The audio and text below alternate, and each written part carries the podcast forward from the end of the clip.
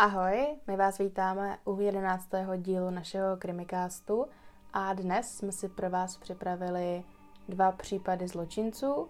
Jedním je Mark Dutrox, který unášel malé holky. A druhým je Todd Kohlheb, kterým také začneme. Todd se narodil 7. března roku 1971 na Floridě. Byl usvědčen ze sedmi vražd a jeho příběh se proslavil hlavně tím, že unesl dívku, která byla dva měsíce vězněna na řetěze kolem krku jako pes uvnitř kontejneru. Proto, aby mu sloužila jako sexuální otrokyně. Todd byl vychováván v Jižní Karolině, jeho rodiče se rozvedli, když mu byly dva roky. Jeho matka, která ho měla v péči, se o rok později provdala za jiného muže. Vyšetřovatelé nebo spíše psychiatři potom zjistili, že Todd s nevlastním otcem neměl nějak hezký vztah a údajně chtěl žít s jeho biologickým otcem. Lidé ho popisovali spíše jako problémové dítě, ve školce byl agresivní vůči ostatním dětem a ničil jim hračky. V devíti letech kvůli jeho agresivitě, vybušnosti a taky kvůli tomu, že se až nezdravě na jeho věk zajímal o sex, začal podstupovat poradenství. Objevila se u něj také kruta na zvířatech, pro příklad střílel na psa a rybičkám vlil do vody bělidlo, takže je asi všem jasné, jak to dopadlo. Jak většina ví, tak v psychologii je právě krutost na zvířatech považována jako běžný rys mladého psychopatického jedince. A stejně jako se stalo u Toda, může dojít k tomu, že tento jedinec později ublíží i člověku. Todd byl dokonce tři a půl měsíce v gruzijské psychiatrické léčebně. Tam byl umístěn jako lůžkový pacient kvůli tomu, že absolutně nebyl schopný vyjít s ostatními dětmi. Nakonec Todd v roce 1983, potom co se jeho matka a nevlastní otec rozešli, začal bydlet se svým otcem v Arizoně tak, jak chtěl. Vzal si jeho příjmení a začal pracovat. Vystřídal spoustu zaměstnání, co jsem tak zjistila, a po svém otci zdědil zálibu ve sbírání zbraní. Potom se ještě například učil vyrábět domácí bomby a vyhazoval různé věci do povětří. Po nějaké době se začal bohužel Todův vztah s jeho otcem zhoršovat. A on nakonec řekl, že chce jít bydlet zpátky k jeho matce. Otec Toda později pronesl, že jediná emoce, kterou jeho syn znal, byl právě hněv. 25. listopadu roku 1986, když bylo Todovi 15 let, unesl o rok mladší dívku. Po celou dobu únosu ji vyhrožoval nejspíše otcovým revolverem, který odcizil z jeho sbírky zbraní. Odvedl si ji domů, kde ji svázal a znásilňoval. Poté ji doprovodil k ní domů a teda stále vyhrožoval, že pokud něco komukoli řekne, tak zabije ji i její mladší sourozence. Tato dívka se po tomto zážitku a vyhrožování nenechala Todem zastrašit a on byl v tomto případu usvědčený z únosu, sexuálního napadení a také spáchání nebezpečného činu na dětech. Přiznal se každopádně až o rok později. Poté byl Todd odsouzen a také registrován jako sexuální delikvent. Podle soudních záznamů mu byla diagnostikována hraniční porucha osobnosti a také se zjistilo, že měl nadprůměrné IQ. Soudce uvedl, že Todd byl velmi bystrý a měl by být i akademicky velmi pokročilý, ale že je emočně a v chování nebezpečný a pravděpodobně ho nepůjde nijak léčit. Toddův probační zase uvedl, že Todd se cítil tak, že mu v úzvozovkách svět něco dluží. A jeho právník uvedl zase to, že i když obhajoval Toda, tak sám nevěřil, že by nebyl schopen nikomu ublížit. V srpnu 2001 byl po 14 letech propuštěn a přestěhoval se z Arizony do Jižní Karolíny ke své matce, tak jak chtěl. Během svého pobytu ve vězení studoval na univerzitě a získal svůj první bakalářský titul v oboru počítačových věd. Od ledna 2002 do listopadu 2003 pracoval jako grafický designer a také začal studovat na další univerzitě. Po roce přestoupil na jinou a tam v roce 2008 promoval s druhým bakalářským titulem v oboru obchodní administrativy a marketingu.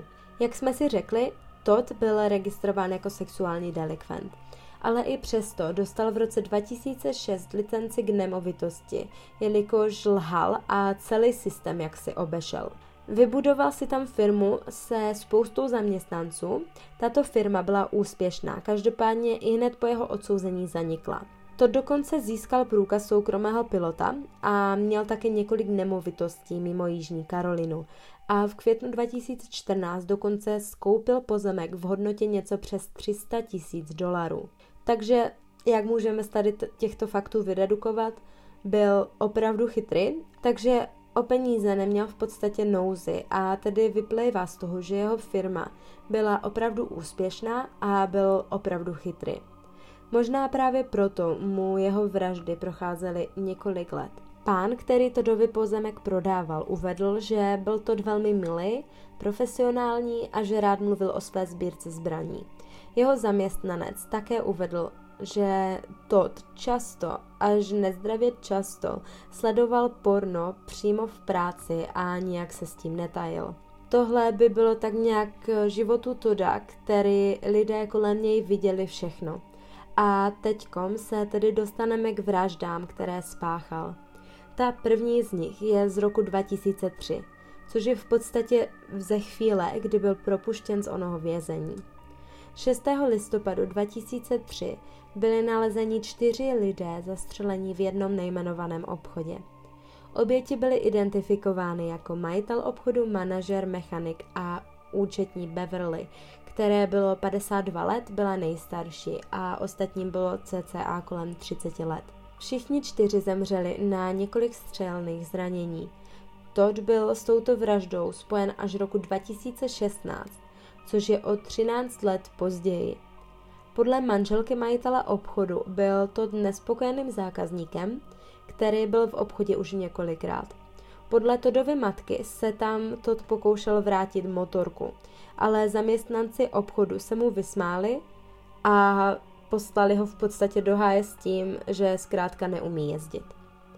31. srpna roku 2016 byla Kala Brown s jejím přítelem Charlesem pronajata k úklidu Todovy rezidence. Oba z nenadání zmizeli a začalo se po nich pátrat. Charles byl později nalezený mrtvý na pozemku Toda. Jeho tělo bylo nalezeno až 3. listopadu byl připoután ke zdi uvnitř kovového skladovacího kontejneru. Vyšetřovatelé tento kontejner vypátrali pouze podle posledních známých poloh mobilního telefonu Charlesa a Kali. Při celkové prohlídce Todovy rezidence bylo nalezeno také i Charlesovo auto, Kala a další mrtvá těla. Kala Brown se narodila 17. listopadu roku 1985. Pocházela z Jižní Karoliny, stejně jako Todd. Kala útok tohoto sériového vraha přežila. Byla svědkem toho, jak Todd zastřelil jejího přítele. Prej tak to učinil proto, že si myslel, že když zraní milovaného Kali, bude mít nad ní větší moc. Todd ji přivázal kolem krku na řetěz uvnitř jednoho z dalších kontejnerů. Měla sloužit jako jeho sexuální otrokyně. Vypověděla, že Todem byla znásilňována až dvakrát denně a celou dobu byla zastrašována tím, že pokud nebude dělat to, co se po ní žádá, bude zastřelena. K vyhruškám to využil také to, že Kale ukazoval hroby dalších zavražděných obětí na jeho pozemku. Todd byl zatčen krátce po nálezu těla Charlese a Kali. Dne 6. až 7. listopadu byly odhaleny ony hroby, o kterých jsem se před chvíli zmiňovala, ve kterých byla ukrytá další mrtvá těla obětí.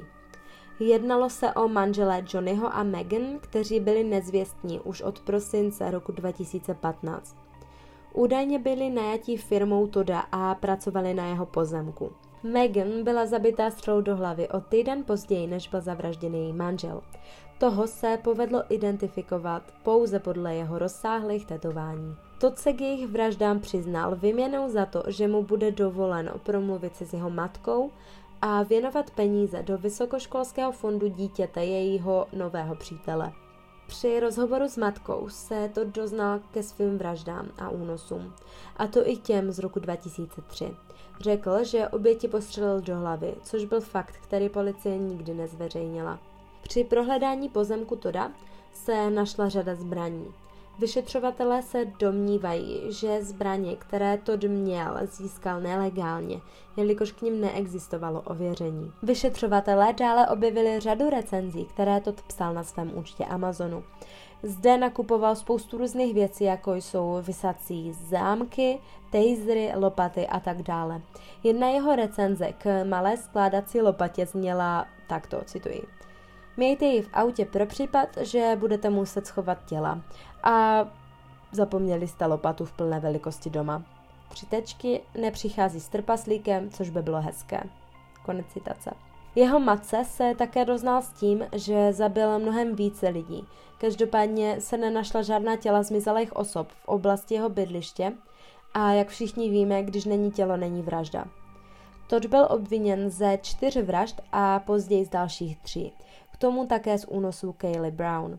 Dále byl také obviněn za držení zbraně při spáchání násilného trestného činu. 26. května roku 2017 se Todd k těmto sedmi obviněním z vraždy, dvou obviněním z únosu a jednoho trestního sexuálního napadení před soudem přiznal a byl odsouzen k sedmi po sobě jdoucím doživotním trestům bez možnosti podmínečného propuštění. Dostal jednu výhodu a to je koupě prozby pro prominutí trestu smrti, čehož také využil. Dále tady mám takovou zajímavost. V srpnu 2020 šla část majetku Tuda do dražby a výtěžek byl věnován rodinám jeho obětí. Toto by bylo za mě k Todovi Kohlhépovi všechno. Je to další důkaz toho, že pokud je vrah chytrý, tak dokáže jeho vraždy vážně dlouho schovávat a utajovat. A mnohdy byste to o nich ani neřekli, tak jako například u Teda Bandyho, a můžeme se přesunout na Marka. Dutrox. Dutrox. Nevím, jak se Absolutně to čte. nevím, jak se to čte. A zjišťovali jsme si to už i na překladači, jak se to čte i v různých videích, ale prostě Mm. Dutrox. Dutrox. tak, teď si tedy rozebereme Marka Dutroxe. Dutroxe. Každopádně Mark se narodil 6. listopadu roku 1956 do učitelské rodiny. Nějakou dobu žil s rodiči v belgickém Kongu, což je kolonie na africkém kontinentu. V roce 1960 se rodina rozhodla odejít z Afriky zpátky do evropské Belgie. Jak jsem již zmiňovala, tak oba jeho rodiče pracovali jako učitelé a tak se může zdát, že Mark měl výbornou výchovu. Jenže otec se později přiznal, že se o Marka moc nestaral. Taky se zmínil, že moc nevěří tomu, že právě on je Markův biologický otec. Rodiče Marka i někdy zbyli. V roce 1971 se jeho rodiče rozvedli a Mark zůstal v péči matky, jenže když mu bylo 15 let, rozhodl se jít do světa. Začal se toulat po belgických ulicích a peníze si vydělával prostitucí. I přesto všechno si Mark našel manželku a měli spolu dvě děti. Zní to hezky a možná se může zdát, že Mark začal vést normální život, ale to se nestalo. Mark byl i své děti a manželku, takže není divu, že ho po nějakém čase manželka spolu s dětmi opustila. Když ho manželka opustila, Mark se vrátil ke kriminální činnosti a mezi jeho oblíbené činy patřily krádeže aut a kuplířství. Mark se po nějakém čase seznámil s Michelle Martinovou a tento povedený páreček byl v roce 1986 zadržen policií, protože byli podezřelí z únosu a znásilnění několika mladých dívek. V roce 1989 byl Mark odsouzen k 13 letům ve vězení a Michelle k pěti. Ten stejný rok, tedy 1989, se Mark a Michelle vzali. Marková matka poslala do věznice dopis, ve kterém Marka vylíčila jako nebezpečného psychopata, protože věděla, že má být za pár let propuštěn. Na její dopis však nebyl brán ohled a Mark byl podmínečně propuštěn v roce 1992. Po svém propuštění dokázal zmanipulovat i svého psychiatra, který mu potvrdil invalidní důchod. Dále se Mark zmínil, že by potřeboval nějaké prášky na spaní a ty taky dostal. Doktor však vůbec netušil, že Mark tyto prášky použije úplně k jiným věcem. Kriminální činnost mu vynášela dobře. Mark se tedy neměl vůbec špatně. Některé zdroje uvádí, že Mark byl nezbytným článkem v obchodování s bílým masem. Mark si ve sklepě jednoho ze svých domů začal budovat jakousi provizorní celu. V roce 1995 jeho matka napsala druhý dopis policii. V dopise tentokrát zmiňovala, že její syn drží ve sklepě několik dívek. Policie na poput tohoto dopisu nainstalovala kameru k domu, kde bydlel Mark, jenže kamera byla zapnutá jen od 8 do 4 odpoledne. 24. července roku 1995 si dvě osmileté holčičky Julie Lejenová a Melissa Rusová hrály venku. Některé zdroje uvádí, že byly na procházce, ale v podstatě je to to samé. Mark je unesl a uvěznil v dříve zmiňované celé v jeho domě. Když se dívky ten večer nevrátily domů, tak jejich rodiče po okolí vyvěsili plagáty s jejich podobiznou. Dívky mezi tím zažívaly peklo. Mark je znásilňoval a natáčel si to. Nechutné na tom je to, že jeho manželka o tomhle všem věděla a nějak nezasáhla. V srpnu 1995 Markovi padly do oka další dvě dívky. Ann Marchalová a Effie Lambrexonová. Tentokrát však na únos nebyl sám. Dívky unesl s komplicem Michelem Lelievrem. Dívky byly na dovolené a ten den se vraceli z diskotéky. Měli spát u známého svých rodičů, jenže na toto místo nedorazili. Rodiny známý tedy kontaktoval rodiče dívek, kteří i hned kontaktovali policii. Jak však víme, tak pokud se nahlásí zmizení, policie s tím většinou nic nedělá a doporučuje, že po dobu 48 hodin mají čekat. Jinak to nebylo ani v tomto případě. Rodiče tedy stejně jako v prvním případě začali vyvěšovat plagáty s podobiznami dívek. Když Mark dívky věznil měsíc, tak je podle všeho omámil a pohřbil zaživa. Dívky, které Mark unesl dřív, byly ještě naživu.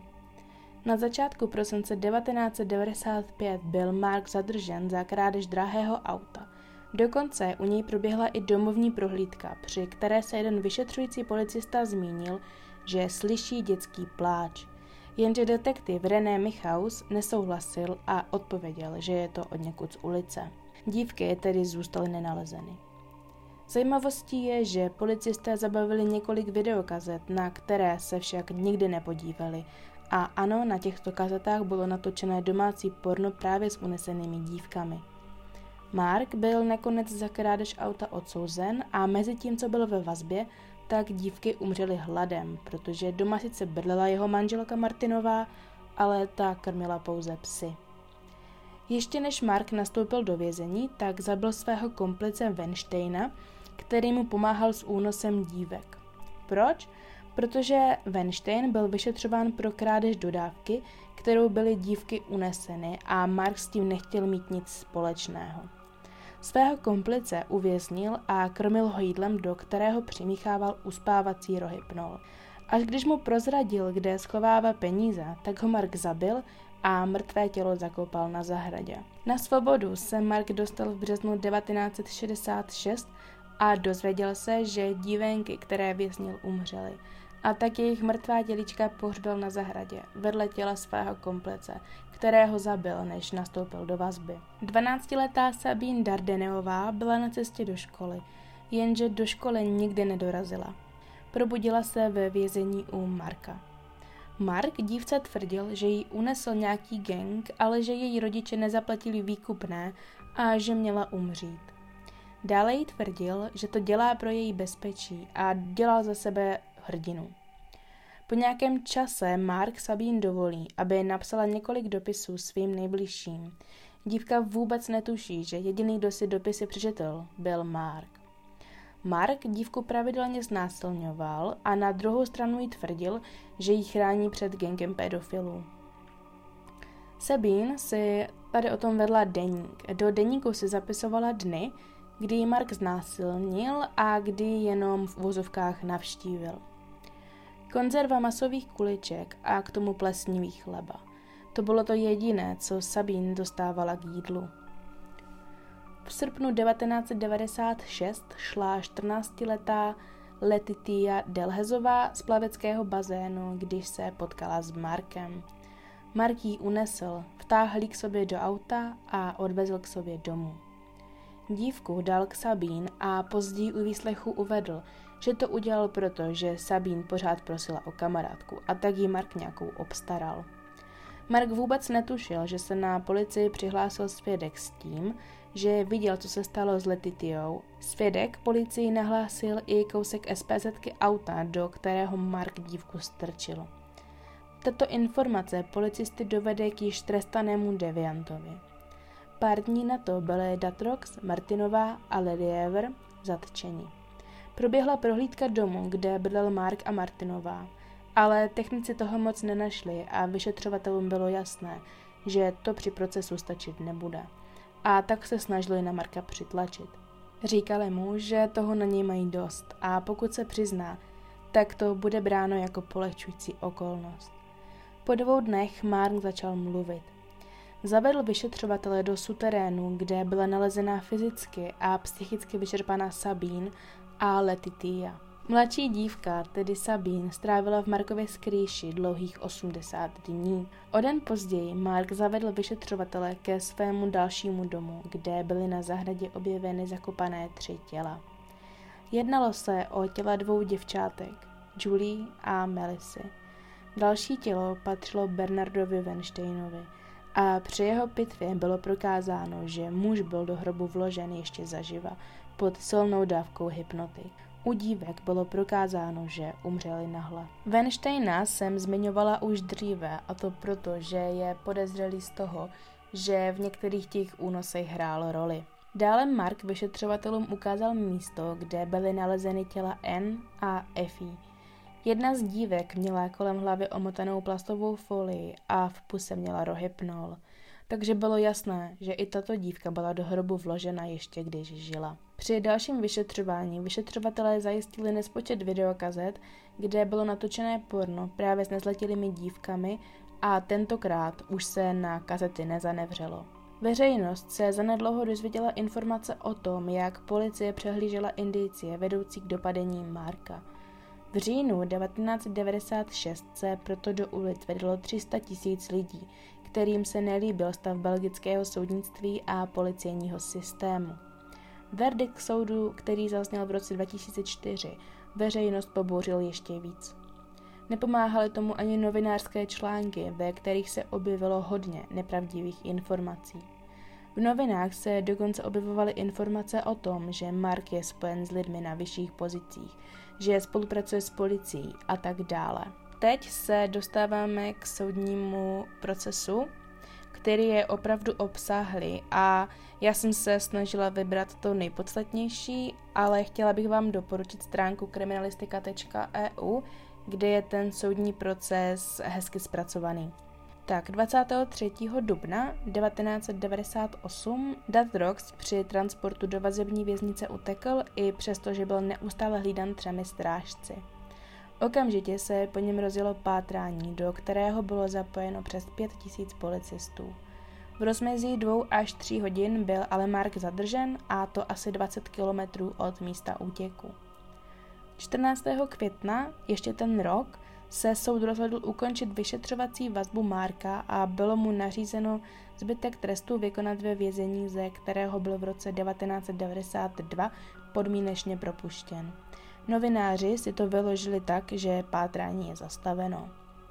19. června 2000 byl Datrox odsouzen k pěti letům ve vězení za trestné činy, které spáchal při pokusu o útěk.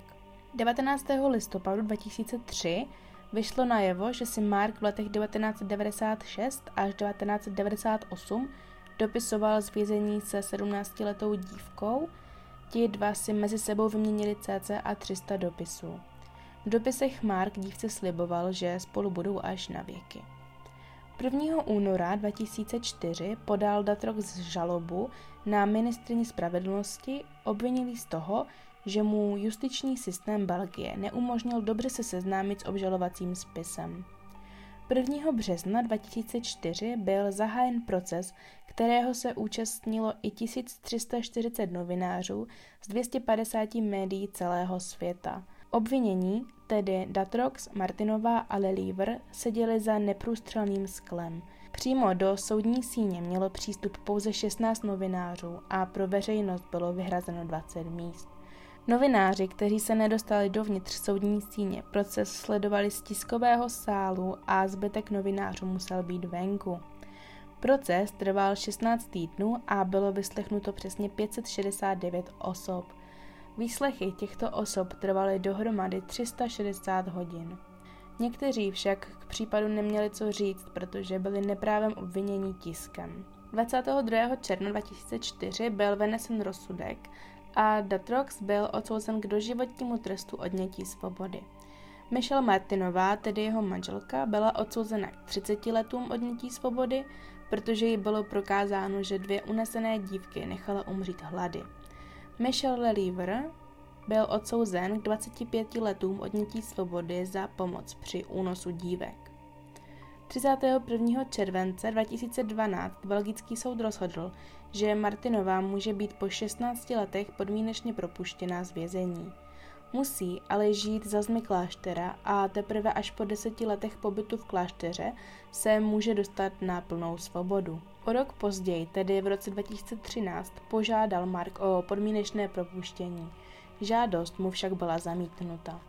Markova matka byla taky proti tomu, aby byl její syn propuštěn.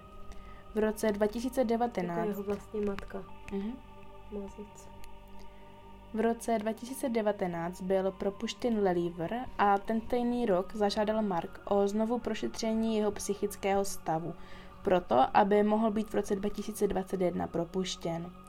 Co se ví, tak psychiatři se shodli na tom, že riziko pokračování v trestné činnosti je u něj mizivé.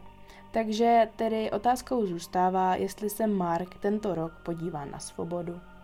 Mě nepouštěl nikoho takového. A hlavně mě ty naskakuje úplně husina toho, že vlastně ty ženy, víš co, žena je většinou empatická, má své vlastní děti. Jak prostě ty ženy vidí, že ten chlap jako dělá něco jako na dětech, páchá nějaký zločin, ubližuje jim, a on ještě nic neřeknou. Nebo prostě k tomu ještě napomůžou, to z toho mi zastává prostě úplně Mně spíš jako, jako přijde nechutné, že ty lidi, nebo jako celé to je nechutné, ale prostě jak ty lidi po, pohřbí zaživa. To je hnus. To mi připomíná trochu Megan Nesmith. Hmm. I když to absolutně nemá jako spojitost, tak jako víš co.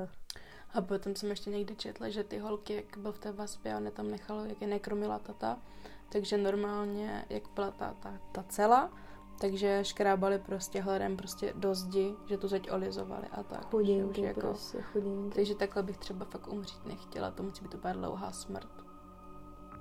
Přesně tak. No nic, takže my děkujeme za to, že jste si dnešní díl pustili, doufáme, že se vám líbil. Najdete nás pod názvem Krimikast na YouTube, Instagramu, Spotify, Apple Podcasts. A to je asi k dnešnímu dílu všechno. Moc vám děkujeme, budeme rádi za každý like, sdílení. Poslech. Poslech. Mějte se hezky, ahoj. Ahoj.